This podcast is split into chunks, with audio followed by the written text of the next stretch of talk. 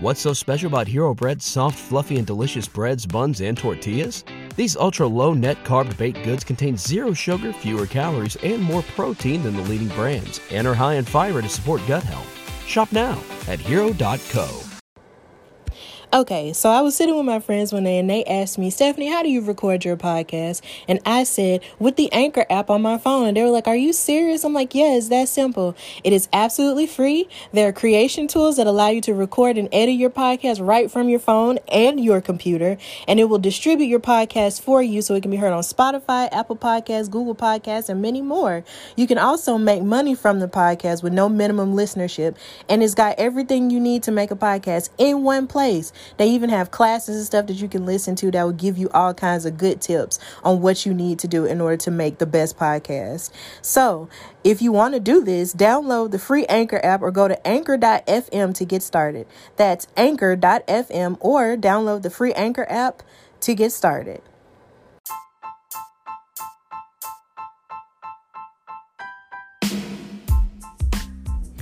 Hey, y'all. Welcome to another episode of the Hardy Wrestling Podcast with your girl and your host, Stephanie Hardy. For this special episode, I had an amazing and soul nourishing conversation with one third of the Jobber Tears podcast trio, Janelle from the HR. We're talking about the state of wrestling, beautiful wrestling fan stories, and how we feel about the win of Bianca Belair at this year's Royal Rumble. So sit back, relax, and listen to this episode of the Hardy Wrestling Podcast.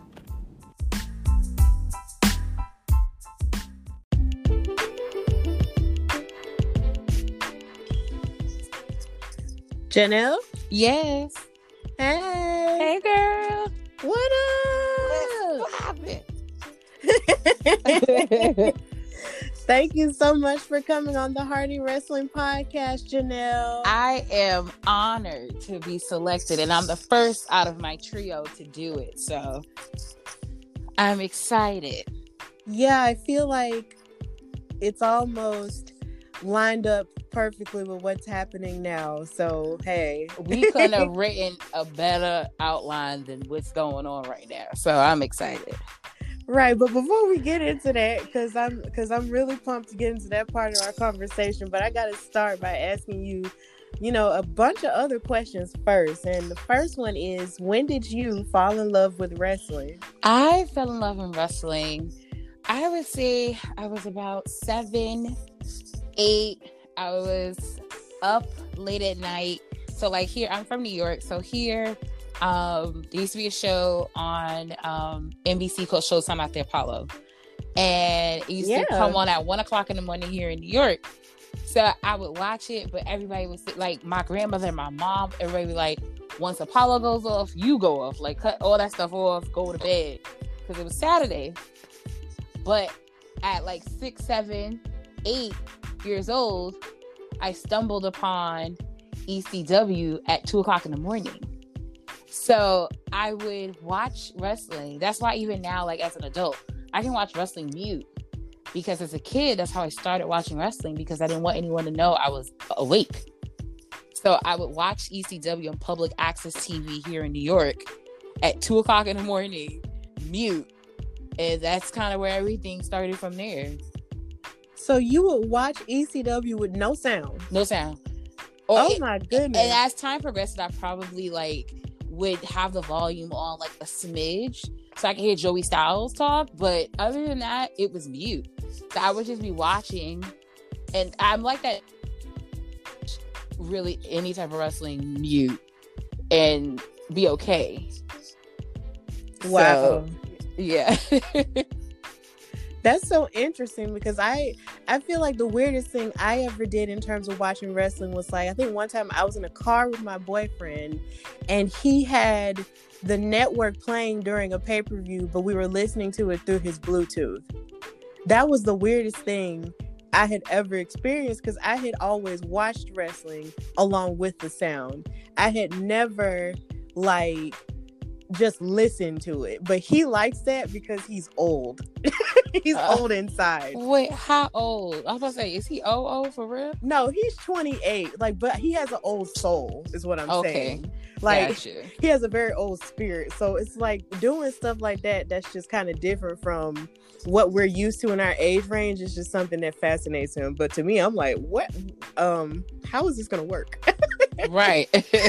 like like it's funny because my boyfriend, he'll um he'll he's used to it now. Like if I have the TV mute. So like if we're on the phone or if he's in the house with me here and I have it mute, like now he's used to it. And he at first used to get upset, like, why is this mute? Like, turn the volume up. And I'd be like, no, it's okay. Like, and I don't know. I just feel like it's more like I've been able to, I think, have a different appreciation for wrestling, even just watching it mute because of uh, my focus isn't the sound, it's more the visual. So I'm watching technical, like technical wrestling. I oh, I fell in love with, and that's probably why. But like the moves and how everything transitioned, so kind of seeing the business on that aspect, but mute, I think that's what made things a lot better for me in the beginning. And then, of course, as the older I got, of course, the sound came on. But it's even the same how, like, if you go to a show, you don't hear commentary. Right. So it's the same concept. So um, at first, it was it wasn't weird to me going to a live show because I was just like, oh, I, that's just how I started watching wrestling anyway. you guys are just catching up. oh, that's so cool. So, um, had you ever had a vision of yourself using your voice in wrestling um, before you um, and Sir Wilkins and Mr. Black created the Jobber Tears podcast? Absolutely not. I told anybody that asked me, like, no. And actually, out of the three of us, I've been the only one to do commentary for shows. So even that opportunity, um, or the opportunities I've had to do that, because I've done that a bunch of times here in New York and in Jersey. Um, I never envisioned that. Like, I've always had a love for wrestling. Anyone that knows me knows this is like wrestling is life. But I've never had that like umph to want to like work in the business. I'm probably more or less now like I would do like I would see myself doing certain things, but I never like everyone's always like, well, apply for WWE, and I'm like, I never had like that. Never was my goal. Like that never was something on the table for me. Like I just love the business. So did I ever envision like my voice getting to ears? and people actually caring about you know our opinions? Absolutely not. Like i went into podcasting me and sir wilkins actually did a podcast. We started a podcast previous to the one we have now. And even doing that i did it because he's my best friend. I did it more or less because i was like well he needs a female.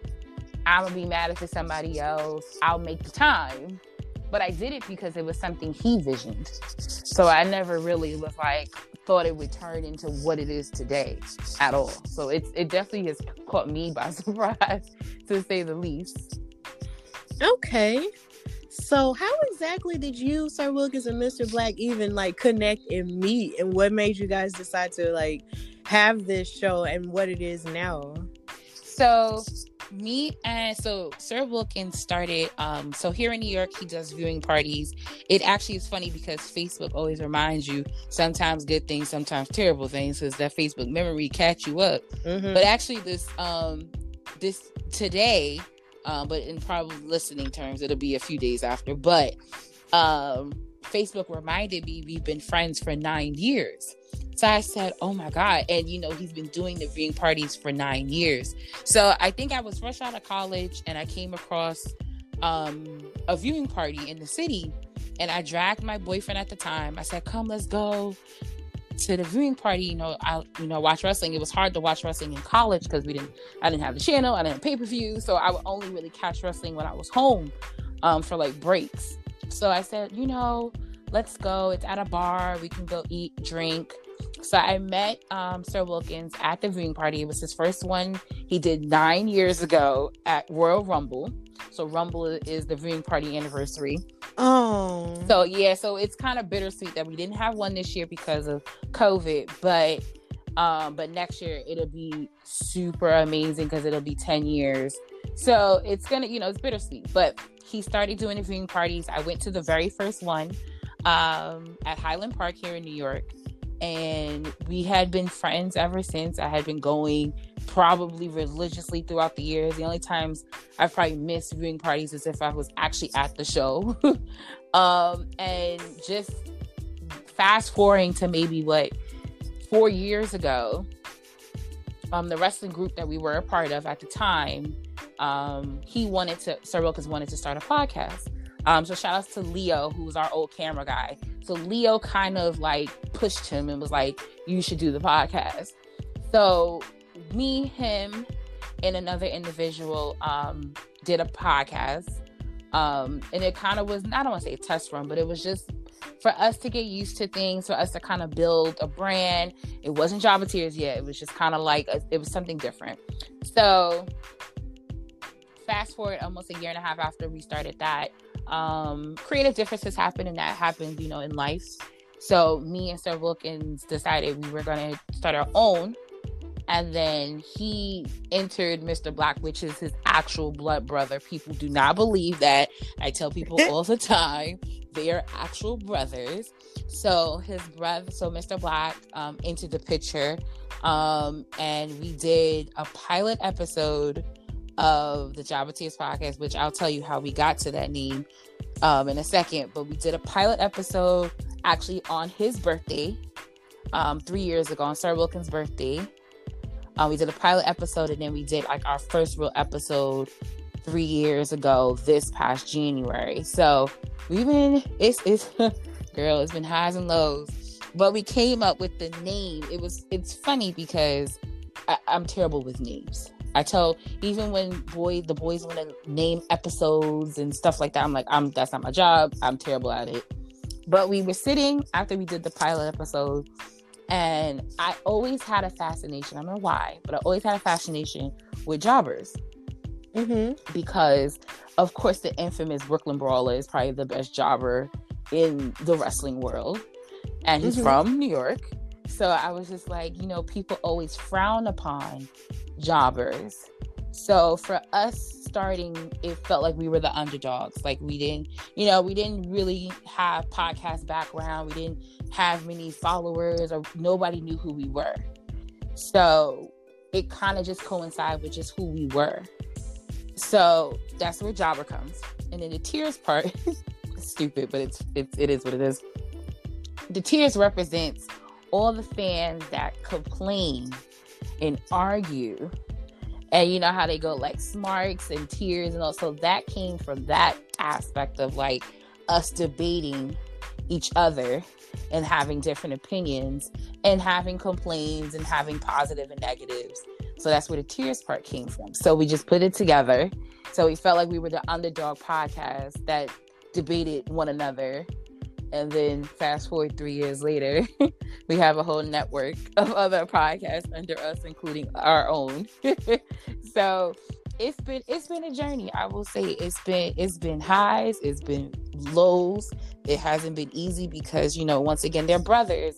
So you know that personal aspect does play a role, and I'm you know I'm you know Sir Wilkins' best. Me and him are best friends, and you know me and Mr. Black we're friends. So it's like me in the middle of always things. So I'm just always trying to keep everybody balanced. Um, but for the most part, we've done, I think, a pretty good job at just having fun. And I think that's the one thing we value about the podcast is that we have fun doing it. It's not something where it's dreading, you know, it's something like, oh, here we go again, like, you know, like a job. but mm-hmm. we typically, we genuinely through you know through all of our differences we enjoy wrestling and we enjoy talking about it and i think that's what keeps us going and honestly people that we've met through wrestling you know i you know i met so i met my best friend through you know sir wilkins through wrestling you know i've had opportunities to do things through wrestling i've met amazing people friends that are now family through wrestling so um, so I'm always thankful for everything that's happened with, you know, with the podcast. Cause it's, you know, we, we started it, but we will definitely always tell people it's bigger than us because it was important for us to always make sure that we spotlighted and highlighted that, you know, we're all black podcast and that in wrestling. Mm-hmm. And that's, you know, was very rare, I think, three years ago. Not to say that there weren't, you know, a lot of other podcasters like us that were around, but I think just so that we always made sure that listen, we can talk about some wrestling, that's fine, but we also want to create a platform for wrestlers that look like us to be able to promote themselves, to be able to talk about their journey and their stories. And we've had some phenomenal interviews um, that I'm always, you know, thankful for. I, I always tell them like my favorite one. Well, one of my favorites was when we we interviewed um, JTG um, from Crime Time. Mm-hmm. Um, and we also did um, like we did Shad and, and we did him like we did Crime Time, but we did them separately. But and mm-hmm. then we and then meeting them and then creating that relationship. And then, you know, when Shad passed away, like we took that really hard because, you know, he gave us so, so he gave us such great advice and was always supportive. And it's hard like that and I think a business where we are the minority, but we're all right. we got, you know. So for anyone that's you know come and interviewed on our show and just been supportive of our podcast we don't take that for granted because it's you know people don't have to just like you you don't have to you know work with us you know we're, we're thankful because we're all here for each other.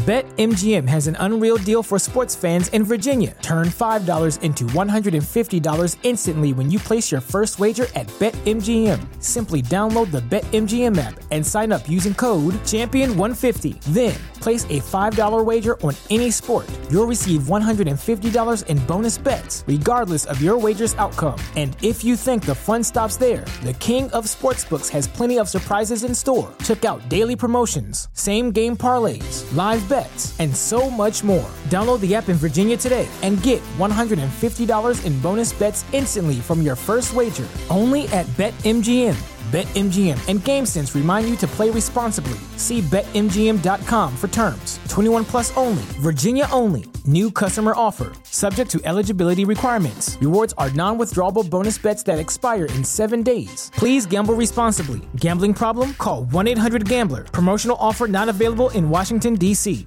What's so special about Hero Bread's soft, fluffy, and delicious breads, buns, and tortillas? Hero Bread serves up 0 to 1 grams of net carbs, 5 to 11 grams of protein, and high fiber in every delicious serving. Made with natural ingredients, Hero Bread supports gut health, promotes weight management, and helps maintain blood sugar. Hero also drops other limited edition ultra low net carb goodies like rich, flaky croissants and buttery brioche slider rolls. Head to hero.co to shop today. Yeah, all of that was incredibly well said, you know, because it's it seems like that's like that is like one of the coolest origin stories I've ever heard in my life. Like to, for anything, you know how you have your superhero who has like that amazing origin story or something. That's probably one of the best origin stories I've ever heard behind the show starting. Yeah, because it was because, so organic for us. It was just like it started right. off like a we just want to talk wrestling to this is bigger than us. So we have to position ourselves for for people for other people to get put on because it's not you know two three years from now who's to say you know i you know everybody may want to start a family people have different jobs opportunities. So you know we live for the moment that we're in but we position it where people around us can also benefit because I always tell people, and you could attest, I'm like, listen, this is not about me. I don't want the spotlight. I'm good because I always feel like your success is my success, and that and that's how we've always gone into anything we've done with the podcast. Is like, listen, if you're successful, we've done our we've done our job. So, right.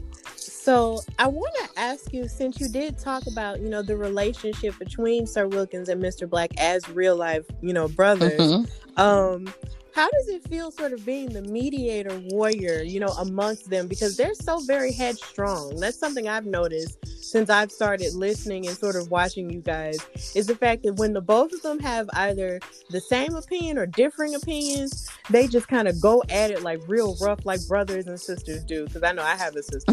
So how does it feel to kind of be in the middle of that? It's it's it's it's not easy at all. Everyone always says they're like, yo, I don't know how you do it because you know, both the boys are very headstrong, as you mentioned. They're very, you know, they say, you know, they mean what they say and say what they mean. So it's just like, how do you, how are you able to balance them out?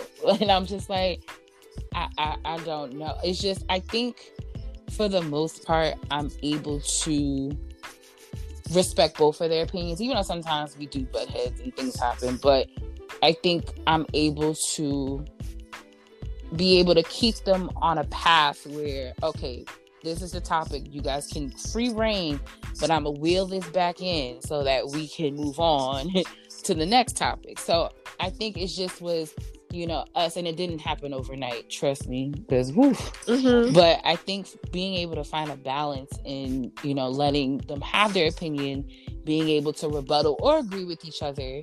Um, but it's not always. But I think also it's knowing the individual outside of podcasts. I think we, that mm-hmm. plays a huge role, and I think it's beneficial to the show that you know after we record, you know, I can call, you know, I, I speak to Sir Wilkins if not every day, every other day, and you know, me and Mr. Black, you know, our friendship has grown because I realized like being able to understand each individual is the way that I'm able to maneuver the show.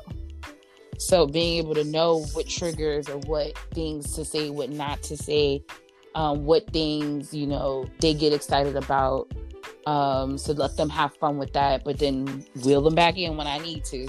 So I think it's just also being able to build that relationship outside of the podcast world I think has been able has has really probably helped me out. But I think also just me, like he he said, you know, we're both like we give off mama vibes, and I've always been that type of friend where I, everyone always looks to me like I'm the mom of the group. So I'm just like, I guess like I guess it's just natural because you know I genuinely care about both of them. I care about you know everybody in our inner circle um on our network and you know everything we we built on you know, Rome was built in a day. So it's, it's that right. kind of concept. So I'm always thankful of, you know, our, our trials and tribulations because it's made us better people.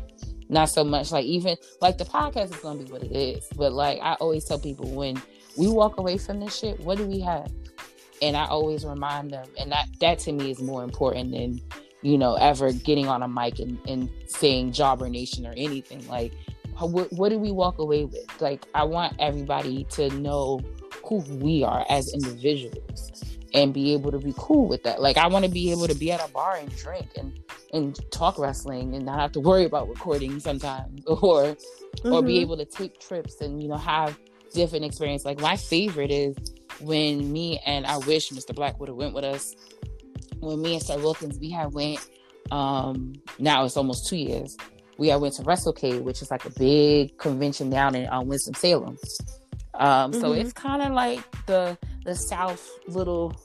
I feel like it's like a miniature like WrestleMania weekend in a sense because they have shows throughout the weekend, but it's all like indie stuff. But then they have old school. They have like the year we went, Impact was involved. I think the year before that, um, ROH was involved heavy. I think Cody was involved heavy. So, but like having those experiences where we can like meet and have conversations, like I legit had a, probably an hour conversation. Like I know they probably was pissed at me because they wanted to go and eat, but I had an hour conversation with um, Stevie Ray. Like legit, stood there. I took a picture with him. I said, "Listen, I love what you guys have done for the business." Because that's my thing is always being appreciative. But literally, right. we were chatting it up for like an hour, like he was Uncle Stevie Ray. Like, like we hadn't seen each other in a decade, and that was the first time I met that man. but being wow. able to have that opportunity to like just sit and like talk to you know, one half of probably the, one of the best WCW tag team champions, and it being a black man, and hearing his real life, like hearing real time stories, like how he said, "I only remember the first time we won the titles. After that, it's a blur." I was like, "Wait, what? what do you you don't remember?" He's like, "No." I just I just know they kept giving us the title. I was like, oh my God. But honestly, hearing it from his mouth and being able to laugh and talk with him. So, like, those things I value so much more because those are the opportunities and events that we rarely get to do, but we were able to do.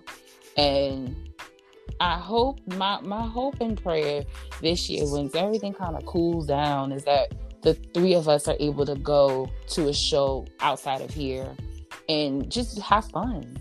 Because we don't get to all three of us get like sometimes it'll be me and Mr. Black together. Like one time we me and Mr. Black went to um, one of our like we have a lot of friends in the indies.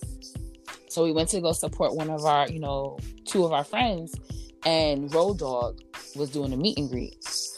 So Yarly already he already knows. He's like, so we go we're gonna go over there. I'm like, yes, we're gonna go, we're gonna meet, we're gonna take a picture. But having the moment where Road Dog said, Oh, you didn't know, and me and Mr. Black marked out we marked out together. Those are the moments I live for. Like we can always record, but like those moments outside and behind the mic, I live for it way more. Okay, so I think what I want to ask you now is what is the most out of control thing that is taking place on the show? Where do I start? I, you know what? I hope you ask this question to the three of us, and I want to see what the both of them say. Um, I'll make a note. Like I, I legit, I'm intrigued. Like I'm interested in seeing what they think is because mine would be. Oh, there's so many moments um, without really giving things away. Um, I have two. The first one is, and they have a clip, like it was on, like we were recording, was them talking about Sunny Kiss. It fucked me up so bad because I said, what? Because they, and it's not, and it wasn't because of what they said, it just was how random it was. It was just like, are you guys serious right now?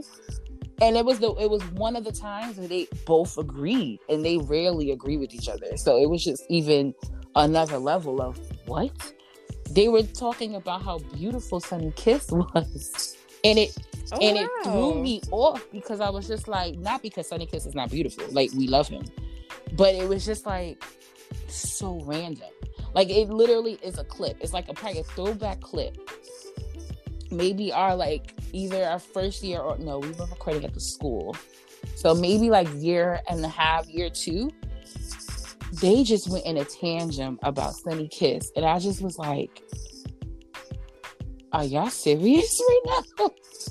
but it was so it was so dope. And you know, Sunny appreciated it. So, you know, because we've seen Sunny, you know, kind of grow up in the business because, you know, he was training at Warriors and, you know, our, you know, two of our really close friends trained there too. So seeing kind of Sunny Kiss grow in the indies and then now being on AEW um, it's really cool. Like it's really really cool to see certain people grow um, that we've seen here at home on the indie scene. Like even like shout out to Tasha Steelz who absolutely loves this. Like that's family, and seeing mm-hmm. her being one half of the knockout tag tag like tag, tag team champions like that's amazing. Like we would have never like looked not thinking that she would be that successful but just so proud of her. So that part of them talking about sunny kiss but the other one would be anytime where we started recording in the beginning live and we've either had an argument in pre-production that has now carried over into the first 10 minutes of the episode where where oh, we've God. had where we've had actually like cut off the live feed like it's hilarious like i think it's maybe two times that that's happened where we just cut the live feed and it just was like and it's because either we've all argued with each other or the boys have argued with each other and i'm just sitting there confused like what what are we doing mm-hmm. but we're human and you know once again they're real life brothers so it could be some real personal shit that i just be that i had you know i told them there's certain things i'm never gonna understand because y'all brothers but when we walk through that door y'all gonna have to leave that stuff outside the door because we have one focus and one job to do but that's the negative. But the positive one was the sunny Kiss one. So I was like, I, I'm gonna have them find it and send it to you so you can see what I'm talking about because my face was so naturally like, what the fuck? like, like, are you serious right now? And it, like I said, it wasn't negative. It wasn't the fact that they were talking. It was just like, okay, the both of you are agreeing with each other. The both of you are sitting here saying this man is beautiful. I'm just like, y'all doing the most. But I love it. It's okay. Yeah.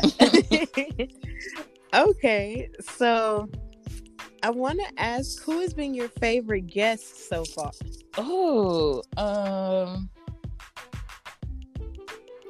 outside of Shad, of course, because I just feel like mm-hmm. that's a mm-hmm. given. Um, because he really, like, I look back, he really get, he was so raw and uncut, and he literally was like, "You guys can ask me whatever you want, like, it does not matter."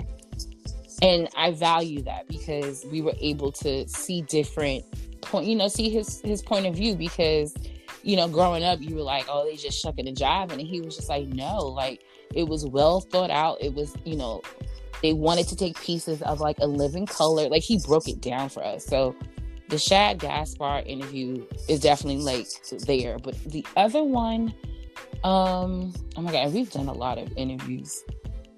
I would probably say definitely Shad. The one, um, um it's okay. I'm gonna give you top three because I feel like that I could think of, and that was kind of the okay. and that was fine. kind of the gift and the curse of being in a pandemic was we actually probably got some of our best interviews the last year. Um, we had one with Lio Rush, which to this day I feel like someone listened to the episodes. and that's what started the whole Lio Rush, the Lio Rush comment that he said on our podcast was what was put on TMZ.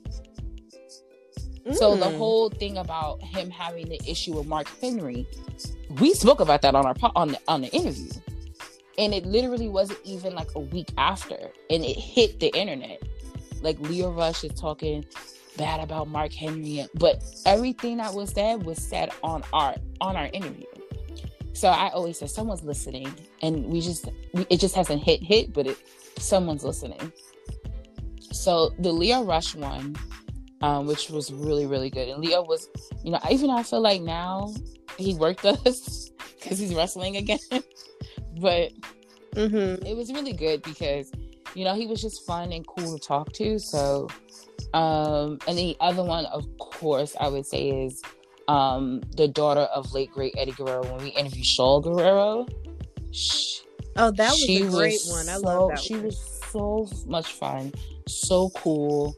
It like it was parts where we were getting emotional and I was just like because you never would grow up and you know you grow up you watch Eddie and you know Eddie passed so you just you know like you know but you would never think like I'm talking to the actual daughter of Eddie Guerrero like what like Vickie Guerrero's daughter mm-hmm. so like but she was so cool and just very honest. And I think that's the one thing I can always appreciate when anyone's come on the show is their honesty. Their honesty is is mm-hmm. is beyond, you know, like we've had one um indie indie wrestler, he actually did his last interview with us. He did like his like retirement interview and it was just like, what? And he was just like, if there's a platform I'm gonna do it on, it's gonna be you guys. And I was just like, okay. Wow. yeah, like an indie, guy, an indie guy that had been, you know, in the business over 10 years here in the New York tri state area. And he was just like, you guys, I, I wouldn't have any other platform to do it on. That's going to let me be as honest as I want to be. But I would say, yeah, Shaul, Lio, and of course, Shad Gaspard would probably be the three I think we had the best. But even the last one we did with Mega Ran, shout out to Mega Ran. He's he's awesome. Mm-hmm. Like he's just such a dope person and like being also like a friend of the podcast, but then also, you know, being able to be successful um in wrestling and now being an author. Like it's just we've had a lot of dope people, like whether it's small or big. Like so I never take for granted anyone that wants to come on the show because I really get blown away when people even like ask, like, "Can we be on the show?" And I'm just like, "But why?" like, it's just us. oh my god! Literally, I'm like, "But why?" And it, they're like, "Why not?" So I'm just like, "What? Like, are you?" Sh-? Exactly. That's how I felt. I was just like, they like I cannot tell you how excited I was when Sir Wilkins asked me to be on the show. I was like, Are you yeah. I was crunk. Like I felt like I had made oh it. my at god! that See, and you know what's so funny? in my soul, I was like, I made it. You're like, that's literally like I have the flyer still pinned on my Twitter that they made for my episode. It's still on my Twitter page right now. but like, see me, I'm I be looking at people like, y'all sure y'all want to be on this? Because they could be great. Like they're um they sometimes can be unpredictable. So I don't. And the weird part about it is like I don't know. I guess I have a superstition. I never listen to the episodes, so I've never. It is, and I tell people all the time. It's just that it's no shade. It's just that I, I that's just not my wave. Like I'll record, it'll be what it is. That's it, and move on. But when we do have guests, I do try to listen back to those and just see how they went. But with your episode, it was so funny because um, the background story to that is I I couldn't do the episode because it was my boyfriend's birthday weekend, and and we had went away, Uh-huh. and the guys was like, "Who should we get?" And you know, we threw a few they they threw a few names out, but then Wilkins, I said, "You know what? I'm gonna ask Stephanie." I said, "Great." because y'all need female energy to balance y'all out. So anytime they've had another guy and it's just the three guys, it's probably too much. So having another female, I think is always a good thing. And also you having your own podcast. I oh like I said, I never wanted to just be about us. I want people to come on and be able to promote themselves, be able to give their thoughts and opinions because that matters so I never wanted to be. It's just us. No, like it. Trust me, if I could, I would. I would shoot. Stephanie, you can always do the podcast. I, you, I could hot tag you in at any time if that's the case. Because I just would rather see. I don't know. I've always been. I would rather see you. Your success is my success. So as long as you good, we all good here. So. But yeah, but I, I'm glad that you were able to be a guest and enjoy and know that you you are now part of the Jobber Tears family. Like I always tell people, like once you in, you in forever. So Oh, thank you so much. I feel so honored, and I feel like you just I hugged me did. I, I was moving my hands. Um, you can't see, but I was moving my hands like I was hugging because I was just like, because I feel that way because it's just oh. because people always ask, you know, whenever if I talk to someone else or I do another podcast, and they always ask like, how does it feel being the only girl? And I'm just like, I'm just always blessed because I think, you know, our podcast, you're, you know, everyone that of color that's doing a podcast that deals with wrestling is showing the world that black people love wrestling. And growing up, we always Yes. growing up when even when we started the podcast, growing up, it was more of a hush thing. It was like, don't tell anyone you like wrestling because they're gonna think you're weird and they're not gonna want to hang out with you. But literally, anyone that knows me know whether I went to junior high school, high school with you, know that I've always loved wrestling. So being able to have a platform that I have now is just it, it brings joy to meet other people like that. And for us to kind of create our own community. That's why not having the viewing parties suck. Cause it's our little community that we've cultivated and that people feel safe. Like anytime people has come, it's their first time. It's almost like church. First time come, you know, come, we welcome all, come as you are. But they always say, I've never seen so many people that look like me in one space that watches wrestling. And that's how I know wow. what we do is bigger than us. That is amazing. That is so beautiful. That actually ties into a question I almost asked you. So you basically answered it by just saying that and that just and that just blows my mind and it's really beautiful how you created this thing and you realize that it's bigger than you and then you've made this space for people of color like and black people Mhm. definitely specifically you know who love wrestling because it's just like it's been more so of a family thing for some people because it's like for me it was like my grandma and then my dad Mhm. and then me um And it's like anytime I was at school and they would sort of talk about wrestling occasionally, I would then jump in on the conversation and I would never really bring it up because it wasn't viewed as like a cool thing like you said. Um so it's it was kind of the same thing for me but it became more acceptable you know towards high school a little bit because you had a lot of people you know who knew that I was into wrestling because I was the girl who didn't come to school the Monday after WrestleMania 27 because we had just got back, you know, from Atlanta because it's not that far. Um, but they knew that. And then, of course, once I went to college and it was more so of, you know, a more diverse um, amount of people there, you know, who actually liked wrestling, you know, that was the more I started become becoming more comfortable with addressing it with people more so my age.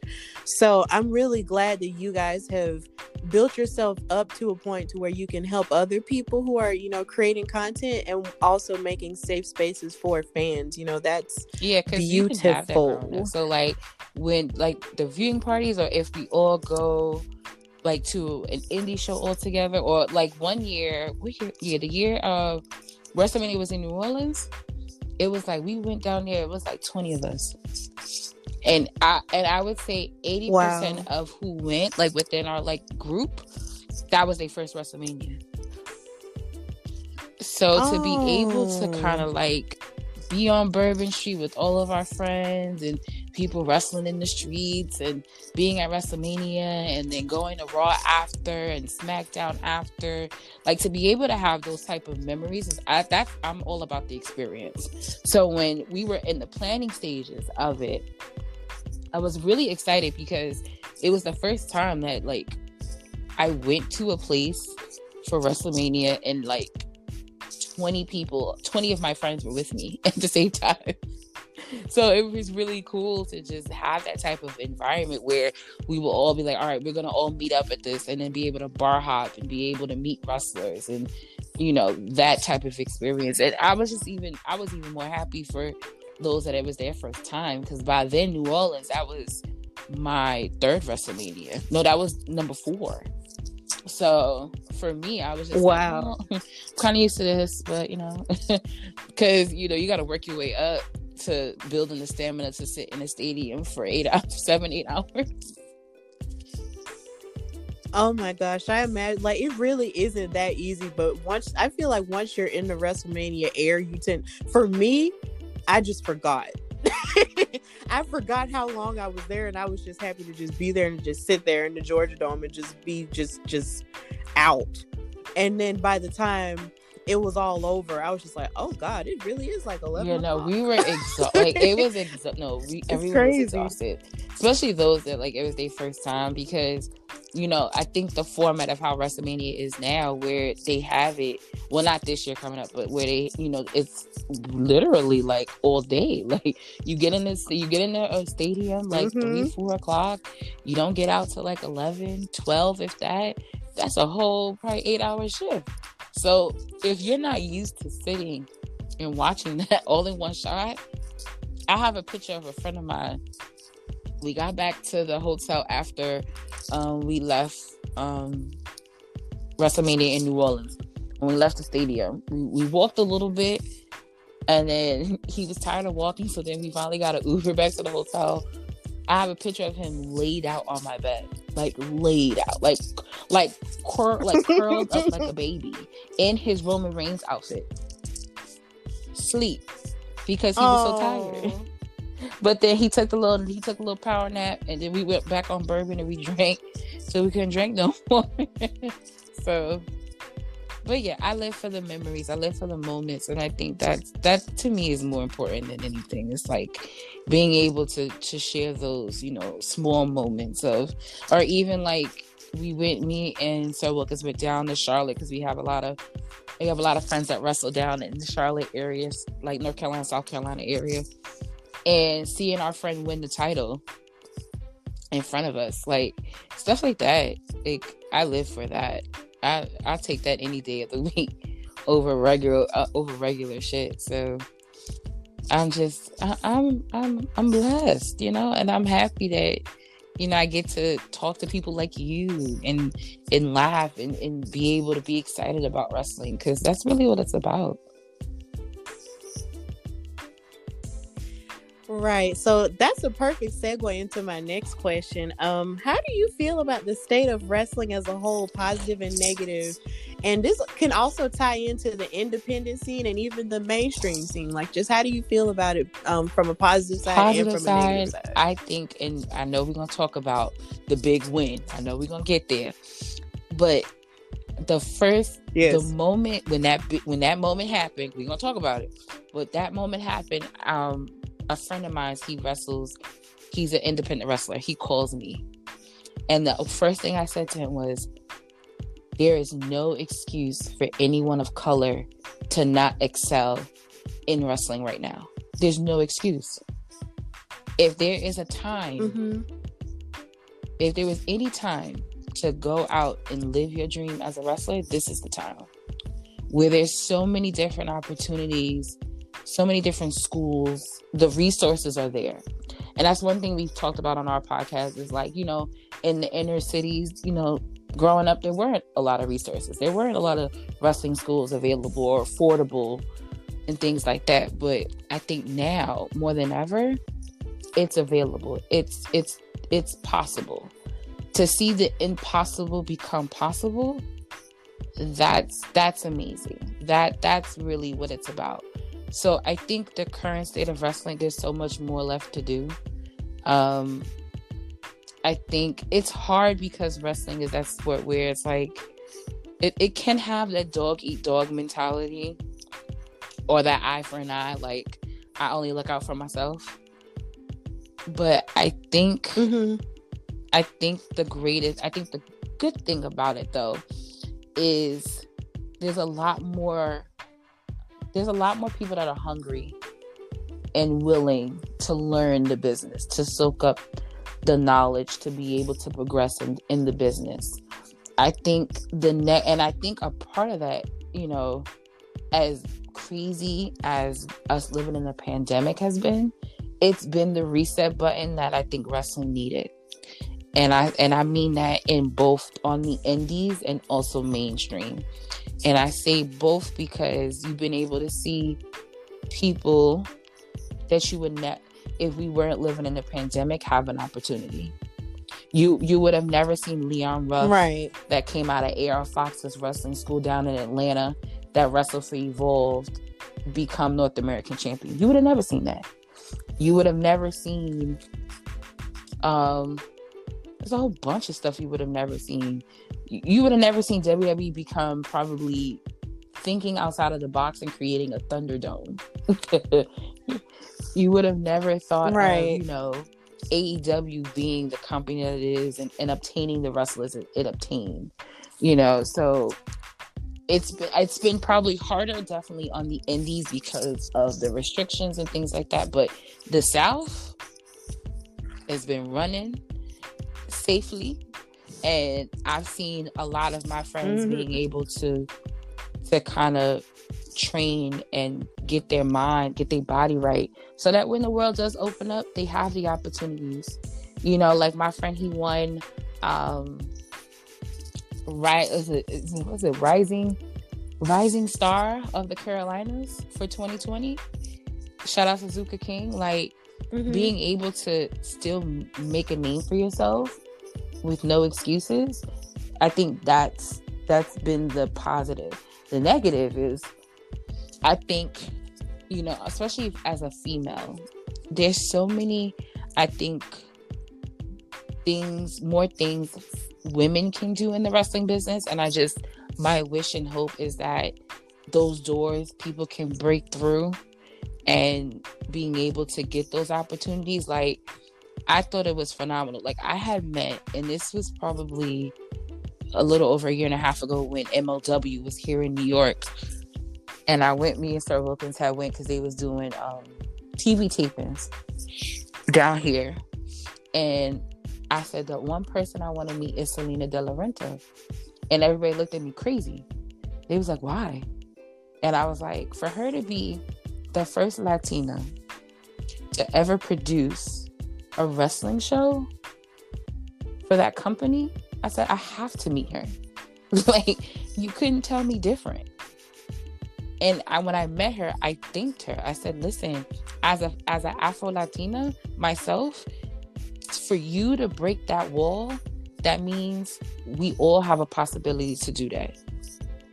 So my hope is that the business, indies and mainstream that we create more opportunities for women just in general, not even just women of color, just women where it's not, you know, we're getting out of that mentality of, oh, it's the bathroom break or they don't know how to wrestle or they're just pretty. We've gotten kind of out of that, which is good.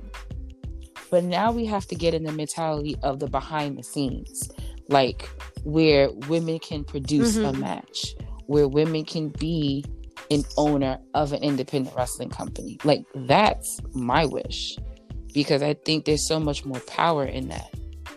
So, of course, you gotta, you know, you're playing a, you're playing in the boys playing, playing, you know, playground.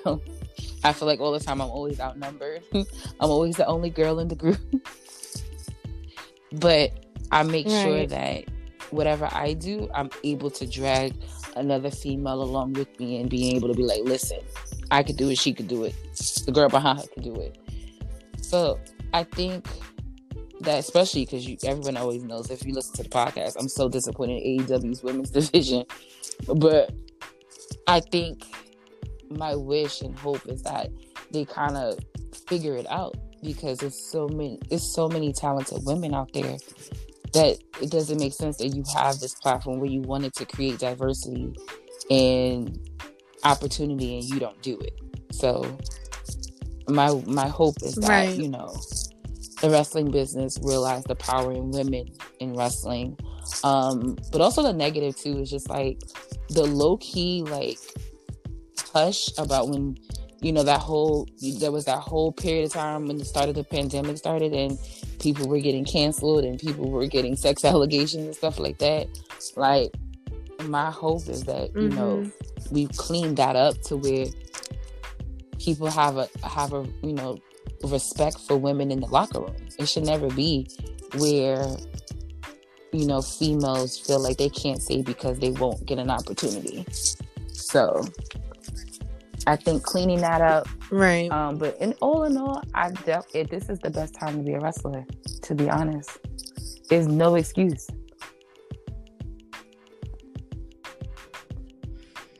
Okay, so to also tie into what you were just saying, all of which was very profound.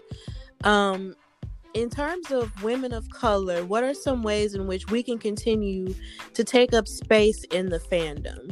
Because there are in some there are some there have been multiple cases, and this has happened to me too since I've started, where you will voice an opinion and then somebody you know will have an issue with what you're saying or they'll disrespect you if they don't like what you're saying. So what are some ways in which we can continue to show up in spite of you know i mean it's gonna happen. in the family I, I, I experienced it this morning. Someone tried to pull the race card on me and it was like listen if i wanted it to be a race situation i would have had i would have just said it.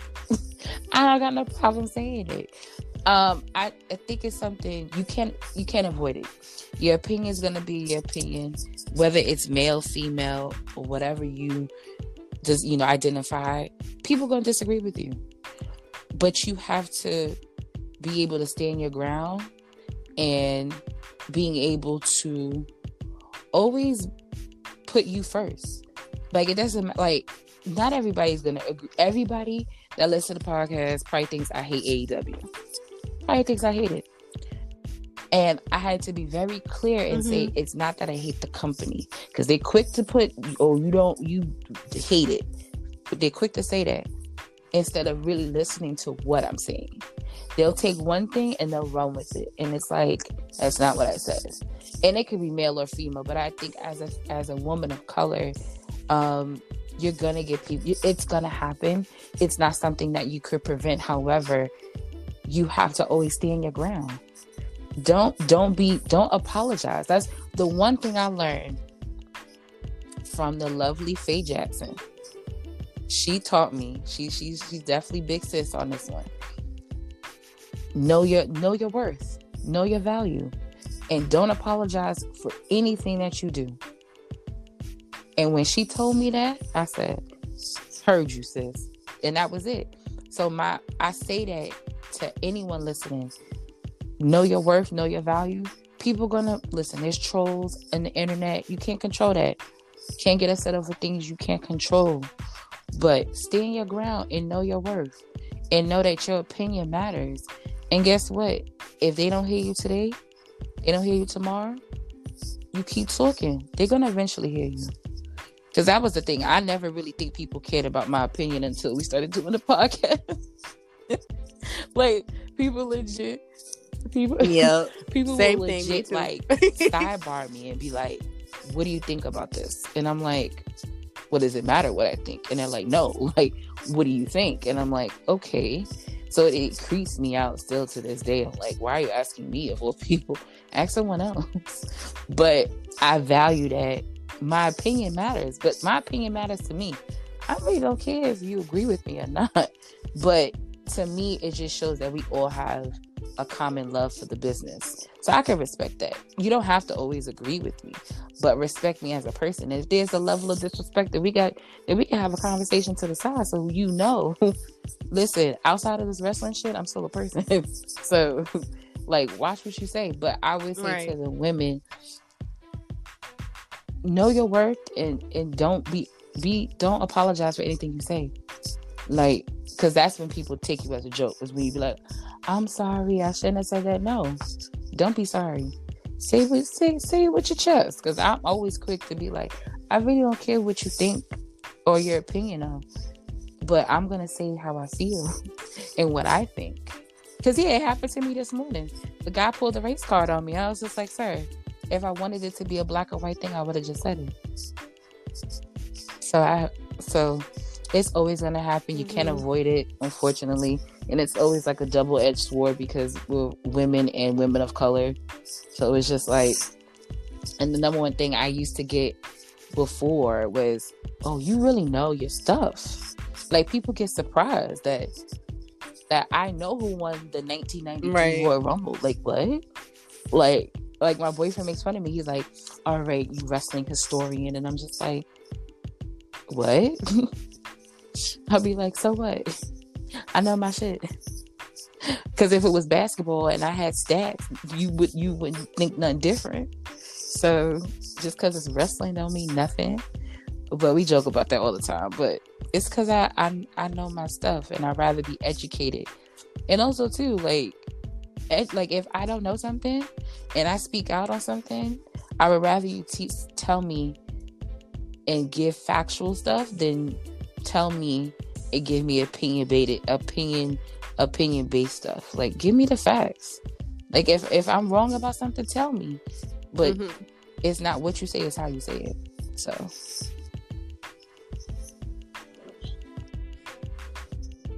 Well said. So now we've gotten to the big part of our conversation in talking about women of color. Ma'am, how did you feel Ma'am. about Bianca Belair winning the Royal Ma'am, Rumble Sunday? I'm sa- I'm in my house snapping all fingers. Like I don't. First of all, I cried.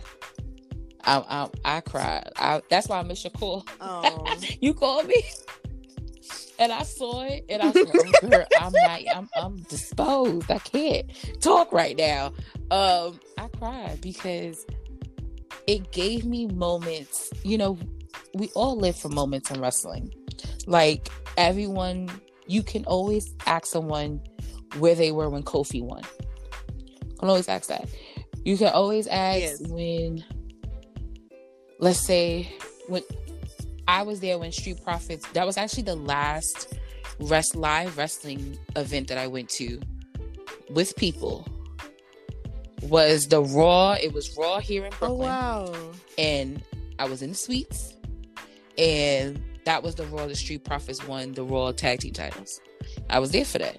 So you live for the moments. I was there when Naomi won the title in Orlando at WrestleMania. So you the moments you remember, but you never thought that a black woman would win the Royal Rumble. That was not something you grew up thinking. let alone a female. Let's start there because they just started doing this females Royal Rumble. So let's start from there. But to to see her, to see Bianca Belair win, made me realize this is way bigger than I thought it was. And I said, as a little girl that grew up watching wrestling and not seeing so many of us on the TV screen, and to see her win, you couldn't tell me nothing. All that stuff when they people was trying to be controversial and scandalous and saying her feet hit the ground, I said, Y'all can't take this away from us. I'm okay. Because and it even it goes back oh, it was even the next day after she won when um Sir Wilkins had texted me. He had messaged me a picture and it was a still shot from NXT of Rhea, Charlotte, and Bianca. And I said, I said, bro, they've been story mm-hmm. they've been building this up since then. Oh my god, like this is genius. I, said, I said, oh my god, like, I didn't even think that far back. And I remember, and then when I thought about when I saw the picture, I, I remember Bianca saying to Charlotte, "You gonna get yours? Like I got you." Like, and I'm just like, don't you even don't go even here. go and here. I was just like, he sent me that picture. That even that made me even more emotional because I was just like, to me, it shows they they're invested in her, and they've been investing in her from day one, right. and it it gave me the same emotion when Kofi won. It gave me the same emotion when Brock won. I was just like, I was just like, yo, we really yes. We really could do this. And that's why when my homeboy called me, I said, There's no excuse. You better get in the gym and start training. There's no excuse. But I was I was excited. I, I was I'm still excited. You I'm know, still on the I'm still on the high from it. You know, me too. And it's just like the way, you know, how you cried. It's like I cried when Kofi won, but I actually did not cry when when Bianca won. I jumped up and down and oh, started yes. praise dancing. You know how you see those gifs where people be be shouting in church? That's the kind of dancing I was doing in my boyfriend's house. And his mama was like, Don't break the floors. Like the floors are not strong. The floors are not that strong. And I'm just like, all over the place because I'm just so excited that this has happened to her. Because I remember when she was with she and um the Street Profits were at NXT, um, and NXT Live came here a couple years ago, and we took pictures with um the Street Profits, and Bianca was kind of standing towards the back, you know, with her ponytail kind of like in a little bit of a bonnet or something.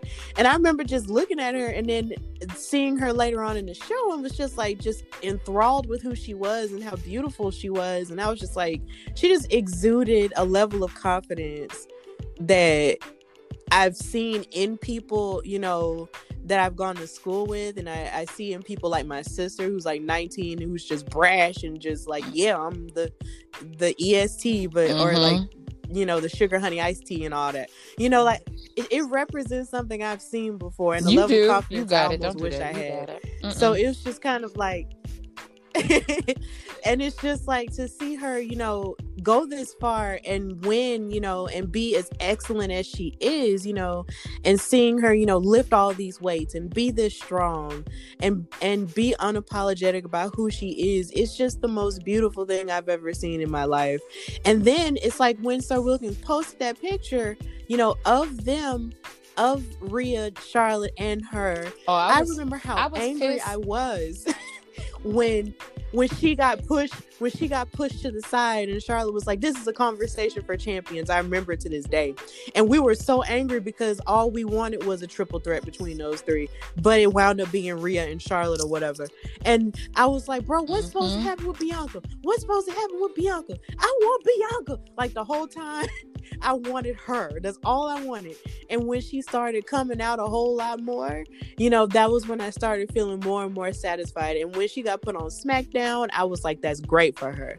Um, so and to see her win was just very beautiful and very emotional for me because I'm just like, she she's amazing, and then Oh to also God, see her and girl, I'm Naomi working here- together to every time they the every time they locked up, I was Oh, just like, oh my god, this makes me so uncomfortable me. because I could take either one of them winning. It's okay, you know. I'm, I'm okay if Naomi ends up winning the Rumble, even though I think Bianca should win. Like, but to see them together and as athletic as they both are and them helping each other i was just like yo i can't deal Right. with this. Like and it brings me back to um there was a clip she bianca had posted on her instagram. I don't know if it was an instagram story or something where she said almost to the year because last year this time she um i think she had a title shot on i think it was a takeover. And it was during black history month and it was when she came out with that cape and said and said so she said black girl magic yeah, it was she had the takeover cape on, Portland. Yes, and that was her last takeover because they was calling her up eventually. So she played the there was the Mhm. clip of that and it was Hunter tell it was Trip everyone knows that knows me knows, knows I love Triple H. So and I call him Trips. So Trips was telling her like this is gonna be your last takeover. like you're gonna go you're gonna get called up. And just the raw emotion she had at that moment and then fast forward a whole year where she's now the 2021 female Royal Rumble winner. It just it's mind blowing to me. Like I'm just like in awe of the storytelling.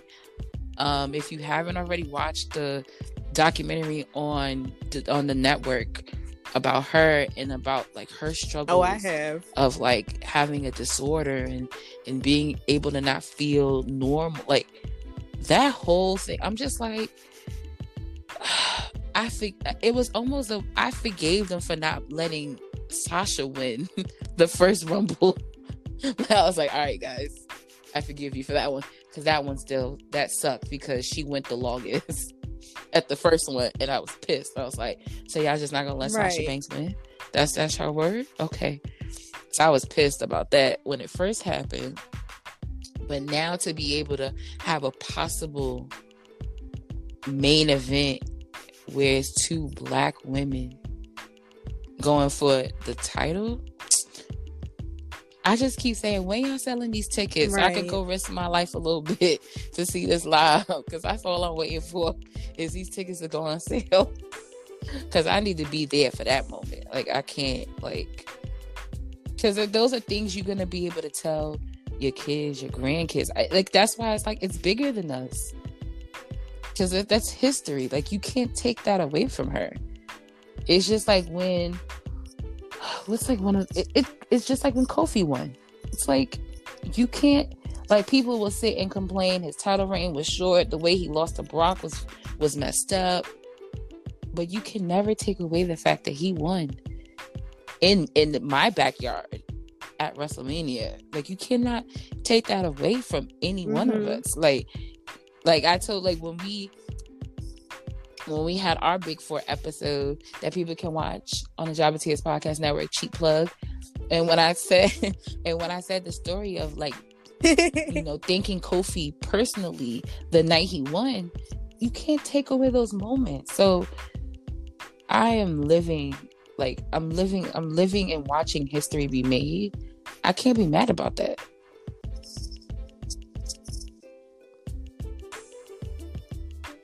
Yeah, I literally can't be mad about it either.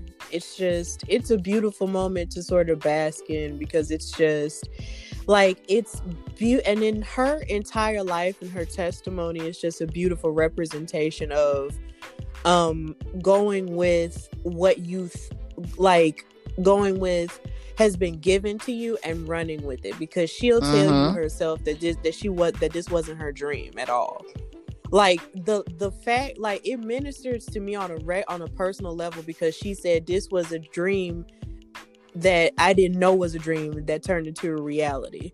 And that's how I really feel like me even starting this podcast as a content creator is even happening.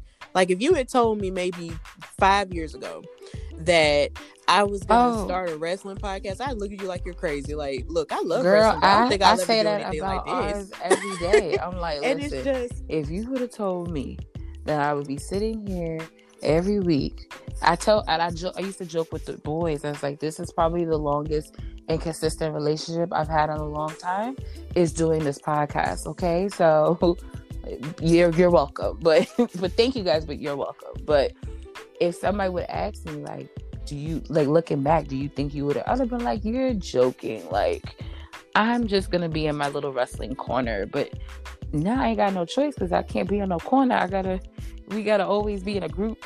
It's a group, it's a family thing. So I'm like, okay. But I'm the same way. Like I would have never thought that I would sit and have a podcast that people actually listen to. Like not even that we started one, because I I always, even to this day, I get surprised when people tell us like, "Oh, we listen to your podcast." I'm like, really? Like ours? Yeah. Like you serious? And they're like, yeah. and I'm like, it, it, was so funny. We, me and my homegirl, had, we just went to Charlotte a few weeks ago, and we went to a show that um it was a tournament like some of our friends were in. So you know, always about I'm always big on supporting those that support us, no matter where in the world we are. If I can go and support, I'm there. So we went down there, and it was a girl sitting behind us, and me and my homegirl we do crazy commentary. We always make jokes, crack up. So the girl behind us was another black girl. Now, mind you, we in South Carolina. It's only but five black people, and that's in the crowd. So, and that was us. So she was a, another black girl. Mm-hmm. So you know, we all you know we bonded for like two point five seconds, and she was cracking up with us, and she said, "You look familiar," and I was like, "Excuse me." So I thought she was talking to my friend. And she's like, my homegirl goes, no, she's talking to you. I'm like, what? She's like, yeah, you look familiar. And I'm like, from, I said, I don't live here. I live in New York. and she's like, you, and this is where it gets really funny. She said, you and this fine ass bald headed man were in, you guys were in North Carolina for WrestleCade. I uh, mentioned to you earlier. I said, yeah. I said, oh, but you talking about Wilkins. Oh, God. I said, but yeah, I said, that's my best friend. But I said, wow. I said, you remember? She said, yeah. She said, I saw you guys there. And you got, you know, we, you know, and we kind of talked a little bit about your podcast. And I was like, the fact that that, mind you, that was going on almost a year and a half later. Because that was 2019 that we was there. It was November 2019. So this is now January 2021. And that girl says she that I look familiar to her. I said, okay. This is a little creepy, but all right. We we we making moves and places and doing things that I don't even think were possible. so it's oh it always tickles me when someone says they listen to the podcast. I'm like, are you sure?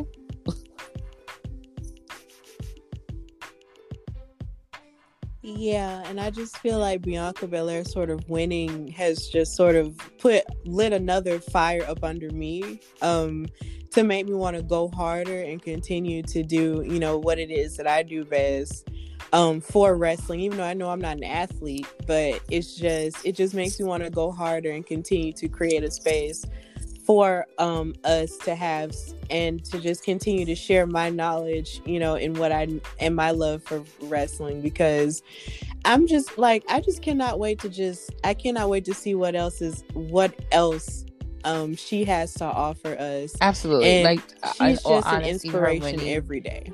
Taught me there there are no excuses. There's nothing, and and that the impossible can be possible because I never if somebody would have asked me last year, oh, do you think a black woman would have won the Royal Rumble? I'd have been like, no, they never gonna pull that trigger. Absolutely not. I said they didn't do it to Sasha. They didn't do it with Naomi. You know, they've they've had women of color that they have opportunities for. So looking fast forward now and she making the impossible possible, I was like, there are no excuses. Like we can't we have to go. Like and go hard. Mhm. Well, Janelle. Okay. Um, I just have one more question to ask you. What does the fu- what does the future hold for, me, you, um, Miss Janelle from the HR? I always told the boys, I said, my ultimate goal, and it's it's it's like our inside joke, but I'm like dead serious. I want our podcast that now has been like now a network and a platform, but I always wanted to cultivate a full agency where indie guys and girls can come and we can help them market themselves. We can help them get bookings. So like i my dream has always been for us to be the Roc Nation of wrestling. And especially of wrestlers of color. So Mm. that's my ultimate goal. Not saying it'll happen but you know being like i said the opportunities that we've all had individually and as a collective it's possible. The amount of people that we know on the indies in the south and up here and i you know my goal is to go even a little further out west because vegas has a really good indie scene. Texas has a really good indie scene. Going to the midwest i have a lot i have a, friends in chicago. So Mhm. chicago has a really big indie scene. So being able to explore those opportunities and options. But like i've always wanted to be the Roc Nation of wrestling where we've had people that are under us and that we support and that we market and that we you know get bookings for and, and cultivate relationships with owners and things like that. So that's my ultimate goal. But what's next? I don't know girl i just once this thing? Art really is for us to do the show we were supposed to do. I think once we we were supposed to um, have our own wrestling show last july 4th um, but because of the pandemic we were not able to. So not saying it's going to be this july 4th but definitely within the next year or two is to do the show that we were supposed to do because that that was going to be a game changer for independent wrestling and people of color.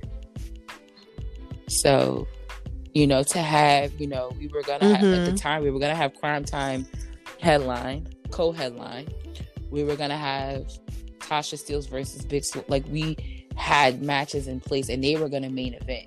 So they were gonna be the first all black woman female to main event an indie show so we had when i tell you girl we had Oh my plans. gosh. even it was gonna be um Sir Wilkins' first wrestling match, and he was gonna wrestle Simon Miller from WhatCulture. Like we had, we had plans. Oh. So before I can- Honestly, walk away from the podcast if I choose to. Before anything changes in our lives, we have to throw the show we were supposed to throw. So that's just the goal: is to have our own the Jobber Tears. We were gonna have what were we gonna call it? I forgot. Um, but we were gonna. Ha- oh no, we were gonna call it Jobber Slam because that's what we had called what we called it before. So the goal is is to do the show we were supposed to do. Not saying all the players that were gonna be involved can be involved because some have got signed since then, which is good. Um, but to do the wrestling show that we were meant to do. That'll that that's the that's the next that's the next thing for us. Well, for me, and being able to you know be a part of the booking and the creative team because I'm I'm more the behind the scenes girl. I'm never gonna take a bump. Everyone always asks me, "Are you ever gonna get in the ring?" No, I am not. That is not for me. I'm not taking a bump for anyone. Not happening. But to be able to book people on the show and be able to be creative and being able to know the finish and and being in gorilla and all you know all that. I want to do that. So that's the goal is to do this this show we we've been supposed to do. So we just waiting for you know corona to chill out so we can figure it out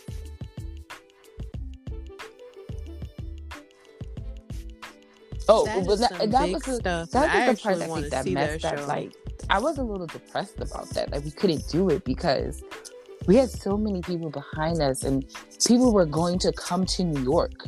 Like it was like kind of like when like WWE is in town and you got to come up to come see the show. Like like people were booking flights and booking hotels. Like people were coming because it was also Fourth of July weekend here in New York.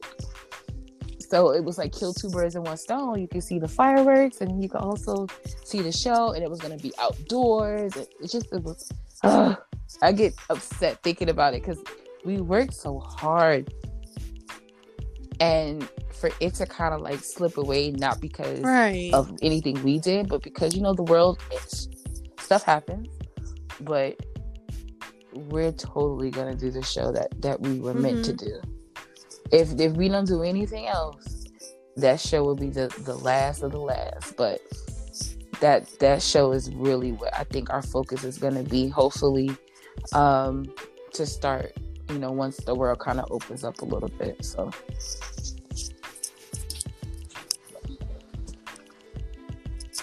Well, yes, I'm going to speak we by make faith. It work. It's going to happen, if, you know, and I'm going to be there. We can do it here in New York. We'll find a place to do it. Trust and believe. We we'll figure it out. But you know, I'm thankful and I'm blessed to um to have this journey with the both of them. So you know, always shout out Sorokas and Mr. Black. Um, because even through ups and downs behind the scenes and in front of the camera as well, you know, I wouldn't I wouldn't trade our journey for anything in the world. So as corny as it may sound, but it's the truth. Like I don't see I never saw myself doing podcasting ever. Um, but to be able to do that on top of the other opportunities that I've had, like I never saw myself doing commentary. I still think I suck at it, but everyone else seems to think that I do good, and I'm like, uh, if you say so. But you know, to be able to have the opportunities I've had to do shows and be a part of that, and people know that it's me, like I never, you know, grow up. I never grew up thinking that, especially, you know, black girl from New York. Never. But, you know, I've we we've been truly blessed, and you know, I'm just I'm thankful that you know we made it this far without killing each other.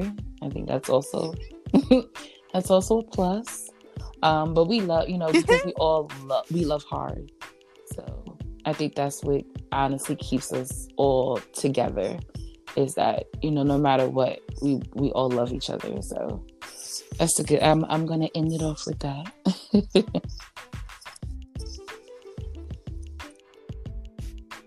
Well, Janelle from HR, thank you so much for coming on the Hardy Wrestling podcast. I, it is such an honor to have you um, on the show.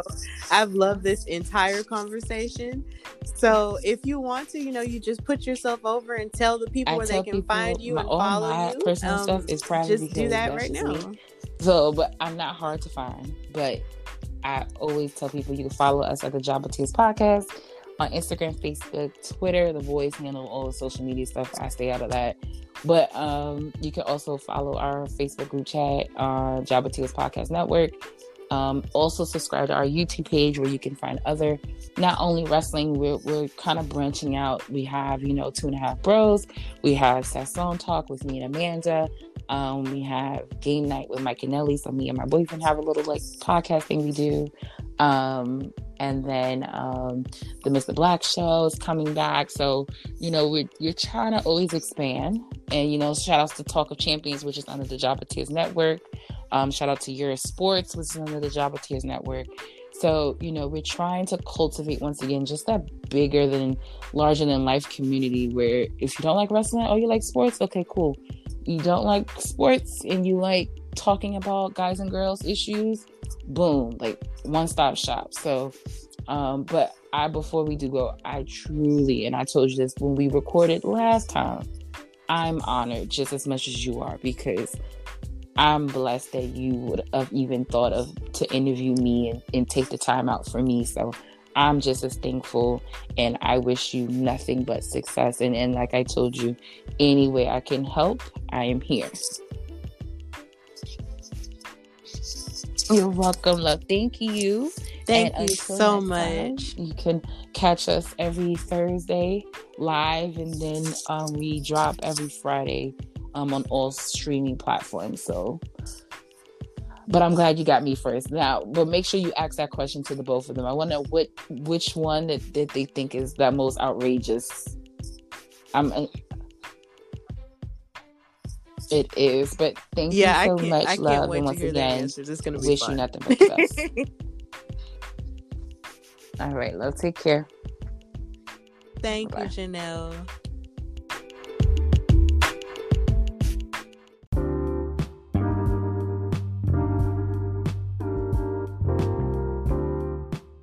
Okay, so I want to send an absolutely special thank you and all the love and respect to Janelle from the HR from the Jobber Tears podcast.